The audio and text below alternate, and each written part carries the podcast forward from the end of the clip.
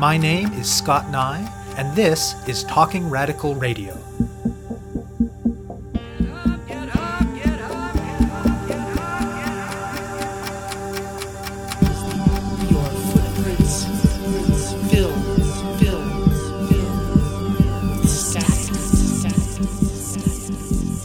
Hello, and welcome to Talking Radical Radio, where we bring you grassroots voices from across Canada. We give you the chance to hear many different people that are facing many different struggles talk about what they're doing, how they're doing it, and why they're doing it, in the belief that such listening is a crucial step in strengthening all of our efforts to change the world.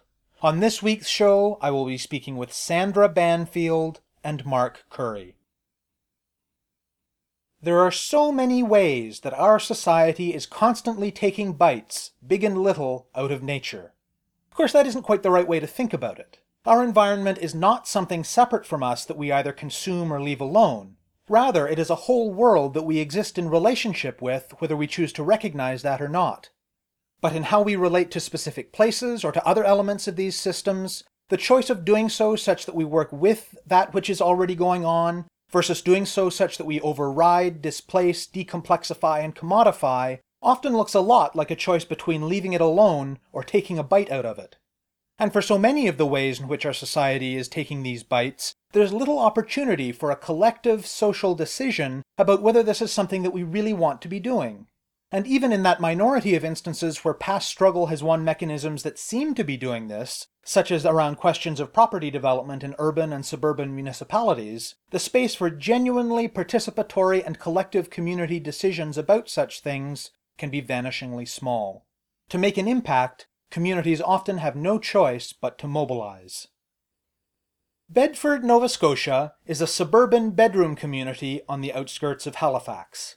Because of the location of a particular rail line built during the 1850s, Bedford's waterfront managed to make it into the 21st century relatively undeveloped. But with the possibility of profits to be made, in more recent years developers began pushing forward various projects and plans, and after a particularly unsatisfying public event in 2010 that was supposedly about consulting the community, but that came across more like notifying them, the Save Bedford's Waterfront Society was born. In the five years of its existence, the group has had remarkable success in researching the issues and educating and mobilizing the public in Bedford and in Halifax more generally. Mark Curry is the group's president and has done much of its research, and Sandra Banfield is its vice president and is in charge of its social media work. They talk with me about the issue, the group, and its ongoing struggle to save Bedford's waterfront. We spoke by Skype to phone from Bedford, Nova Scotia. My name is Mark Curry. I'm president of Save Bedford's Waterfront Society. And my name is Sandra Banfield. I'm Vice President of Save Bedford Waterfront Society, and I handle all the social media. The society was formed as a community group to reflect the wishes of the local area residents as to what we would like to see happen down at the Bedford waterfront in terms of the direction of development. Bedford is part of the city of Halifax. The suburban neighborhood is considered a bedroom community of Halifax. So you would have people that live in Bedford typically, but not always, work in Halifax. That's roughly 15 to 20 kilometers away from downtown. The waterfront was, for the most part, a naturalized shoreline that was, for the most part, separated from the mainland from the railway, which was put through in the 1850s.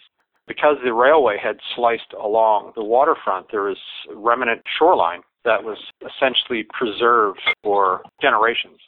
And it wasn't until recent decades that there was a plan to look at that waterfront and expand it in such a way that they could bring more people down to the waterfront. Back in June 2010, there was a public meeting regarding the vision for the waterfront. And shortly before that, I had my son down on the waterfront. It's a wonderful place to take children to explore the intertidal zone and get physical with the water and get right next to the water and explore. And he posed a very simple question. You know, I said, Dad, what do they have planned for this area? What do they have planned for what's left of the island and this reef and the creatures that live in the area? So by pure coincidence, a few weeks later, this meeting was taking place. So to satisfy his curiosity and my curiosity, I went to the public meeting and what they unveiled was a very large development for the waterfront that was very striking. It appeared to me and many others that it was way out of scale for the community. So basically, I went to this meeting to get more information, and I wasn't satisfied with the answers that they were providing the public as to what they were going to do with the rest of the natural shoreline. So I decided, well, you know what, if they're not going to acknowledge the rest of the naturalized shoreline down there, then, well, you know what, I'll shoot the video to produce a YouTube video. And it was essentially pushing send on that YouTube video that led to where we are here today. The video captured some of the creatures that were living down there, the fact that there indeed was naturalized shoreline still left down there, and the fact that that was going to be infilled with acid-bearing rock, capped off, and they were going to build condos down there. So for the most part, that's what the video showed. It sparked quite a bit of interest in what was happening on the waterfront. For the most part, the community was not aware of the scale and the scope of what was happening down there. If they had done such extensive consultations with the community, then why was it there were so many people in the community who had no idea what was going on down there? My intention with the video was to send and walk away, but we had so much support from the community saying, you know what, you have to continue on with this because there's many people in the community that have been trying to speak up about this in previous public engagements, I guess. So if the community felt they weren't being listened to, as a direct result of the video, we had a number of news agencies contact us and want to do stories, and social media as well. From there, because of this community interest, Sandra created a Facebook group, which was the place to go to find out what we were doing. It was important to us to do a lot of research to figure out what was happening down there and report to the public. So we did that through the Facebook group, and it just kept growing from there. So how I became inspired is I'm a big advocate for the environment and I saw what was happening and I had heard about the 2010 meetings from many of the people in the community, including Mark, who said that they really didn't feel that they were being heard when they were speaking at the meeting. So I thought to myself, well, there's got to be a way. I went down and I saw this beautiful space and I had a picnic down there and had walks down there and hikes down there. It was such a beautiful space. I said, there's got to be a way to get involved. After the video went up, I started the Facebook page to have a place where the community could go and meet and voice their concerns. And we noticed that the Facebook group grew to over 600 people quickly. And then I thought there must be another way to reach out. So we started a Twitter account at Save Bedford Reef. And that grew close to 2,000 followers within a year or so. And we found that it was quite an outlet for people to voice their concerns. Counselors were watching, the political system was watching, our mayor, everybody. So it started to become more noticeable in mainstream. So it was a good way to reach out to the community and we found other voices, not just in the community of Bedford, but in the HRM as a whole. And for the benefit of listeners not in that part of the country, HRM stands for Halifax Regional Municipality. So this is how we all got together and formed the group and said, you know, let's save this reef from being infilled and let's get this island. There's also an island that they had infilled called Crosby Island. Let's get this island dug back out, get the infill around the island removed. And we also spoke to other local community groups like the Sackville Rivers Association. They work on the river that feeds into it. And then our local ecology action center, we had coastal water reps that came and joined in on our meetings and they did a lot of speaking at our rallies and stuff like that. So it became like a little movement. And at that point, was there some kind of approvals process happening that you could intervene in to try and stop the development? There's approvals all along this entire process, right from day one. The approvals for the infilling, uh, the approvals for things like building permits. Building permits is actually through the city itself, and it hasn't reached that stage yet. But one thing we did definitely intervene on was local area residents were very upset with the continued infilling of the Bedford waterfront. So in fact, what happened was that because of the public pressure on Waterfront Development Corporation, they have actually halted the infilling. So at this point, there's 18.3 acres of area that's been infilled, and they were scheduled to infill over twice that amount. So there's half of what they had planned for infill down there. So we've made significant traction on intervening on that respect. And lay out for listeners why you object to the infilling.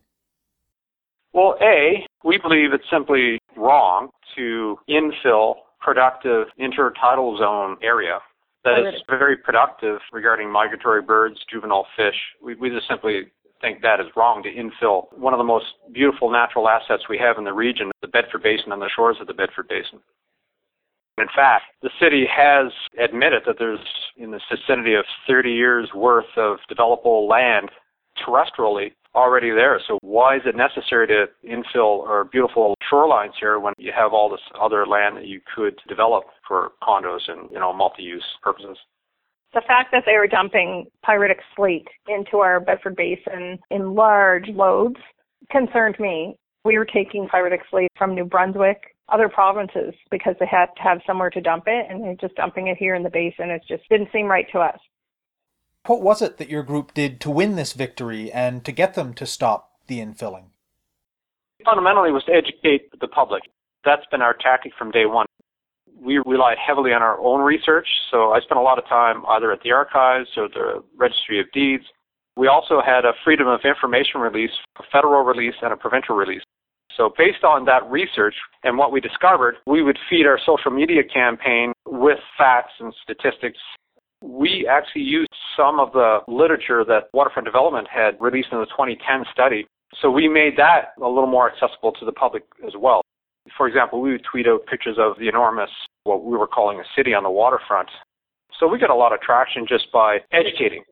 We feel that, you know, how can local area residents make decisions if they don't have all of or a lot more information than what they were supplied with? And once they find out a lot more of the details, they say, wow, where can we sign up in support of a coastal park and put a stop to such tremendous infilling on our waterfront? We've had several rallies and we've had large public meetings and workshops given the community a lot of opportunity to give their input and we also would show up at like local farmers markets anywhere there was large gatherings of people so that we could get the word out even more the ones that don't have social media or weren't seeing it on social media, at least they would see us in person and could ask about what was going on down there. It's like Mark said, it's all about education.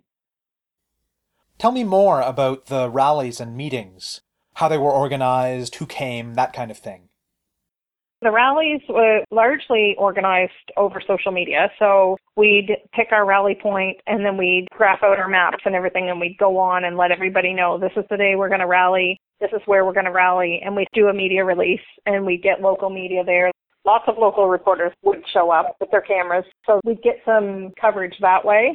But we'd have large groups of people show up too, and we'd have all the signs and everything pre-made, and we kind of laid them out near the water and let everybody pick the sign that they felt represented themselves the best. Like some people were concerned about density, some people were concerned about the environment specifically, some people concerned about just wanting a park. So we had signs that said all of these different things so that no one was pigeonholed into holding one particular sign and they would pick what they felt rang true to them. So then we would have a rally, and then usually every spring we give them an announcement that we're going to have another rally because it's all about momentum. And other groups started calling us, asking us for assistance and asking us for advice because we had done so well getting the word out to the community that other groups would start calling and saying, How do we plan a rally? How do we reach the public? What kinds of things would you hear from residents, uh, both in person at these kinds of activities and on social media? What were they most concerned about in terms of the waterfront? And also, did you hear from people who were in favor of the development? Very few, and this is one of the things that we remark about all the time. Over the last five years, very few comments came in in favor of the development. And in fact, when we go to the workshops, the developers themselves held a workshop because of all the publicity we'd been putting out there. We did our own workshop and they retaliated with having their own, which we also went to even at that workshop, we didn't hear a lot. There might have been a few voices that were pro some development, but largely they all wanted the park. Like they had one of those boards that you could pick from multiple choice which development you thought looked the best. And I actually have tweeted out the picture that got the most green dots on it that the community was in favor of a large coastal park by far. So the evidence was overwhelming that there was such a want for this coastal park. So we would hear things like, we're so glad that you guys started this because we felt like our voice wasn't being heard. We had no one to tell. We'd call our local counselor, but we didn't really know what would happen after that. And people would email in, but now they have a direct line of communication. Like as soon as the developer makes a move, we tweet or we let the people know and then we'll tweet out the forms where they're supposed to give their feedback, etc. So now they feel like they're keeping on top of the ball and we're watching what the developers are doing. So people are happy about that. Tell me more about the group itself, the structure of the group, how often you meet, that kind of thing. We don't meet as often as we used to now because we're waiting on the traffic studies. We used to meet once a week for a period of almost a whole year. And that's when things were really fired up and we were in meetings with the waterfront development all the time. And, you know, that's when we really had to be meeting every week. Now we might meet once every four months. We're waiting on these traffic studies and we're also recruiting more people now. You know, you have ebb and flow in any group, like some people moved, they've moved out of province, so you have to replace those people. Or some people get burned out things like this that go on for a long period of time, group members, their lives change. Some people get married, they have babies, life goes on, and some of them just get burned out or tired or don't have the time anymore. So you have to be always looking to replace those people with fresh people that are ready to get out there and educate the community. So no, we don't meet as often as we used to because we're not in the situation right now where we need to. Once those traffic studies come in, we'll be meeting more regularly. I just want to add, Mark was our main researcher for the group. We had people doing different, that's one thing I will say, if you're going to form a group like this, get people that are strong in each field. One for social media, you need someone to do your social media. You need a researcher and never tweet something that's not a fact. Don't get caught up with misinformation because they will call you on it right away. We also had people that were door knockers that could go out into the community. You need a group that everybody has a special skill because it's an enormous amount of work. I will say Mark did five years worth of research and he researched this like a fine tooth comb. So no matter what question would come at us, we could answer it properly. Or if someone asked something on social media, we could answer it properly. That's a really important thing if you're going to have one of these groups and try to educate the community, get your research down and get someone that enjoys to be in the books because that's what it takes. We had people in our group who were very social and knew a lot of people in the community and they would go on a Saturday and stand out front of like a grocery store and hand out flyers. We had flyers printed. They would talk to people and they would say, Hey, do you know what's going on down there? And a lot of people would say, Oh no, actually I thought they were putting a ferry in down there. And they'd say, Well no, actually that's not what's happening. And they would kind of find out what people were saying they thought was happening so that we could get a handle on what we should really tell them because they had no idea. And then we sent people out door to door in some of the newer parts of Bedford just because we thought they were kind of disconnected and didn't hear much of what was going on down at this end. So people actually went door to door with the petitions as well. The petitions we would take to rallies, we'd take them to farmers markets, and we also took them door to door. And tell me more about the current state of the official process that is determining what's going to happen with the waterfront in terms of what's going to be put down there in terms of development and park space or whatever. So we're at that stage. Another process there is the Bedford Corridor study, which was infrastructure and transit. So based on that study, it's going to help, I guess, dictate what can happen on the Bedford waterfront. So we're sort of at that stage. So things are on hold down there. They're doing studies as to how they can preserve the natural area at this point and integrate it into this development as a community group, what us and many local area residents would like to see is a significant park down there for the community. They expropriated 34 acre water lot from the public as it was a navigable waterway. And local area residents had to put up with 10 years of an endless parade of dump trucks hauling rock down to this designated dump site. So, you know, we're saying let's pay it forward back to the community, turn a significant chunk of that site into a coastal park for the community. So that's where we're at.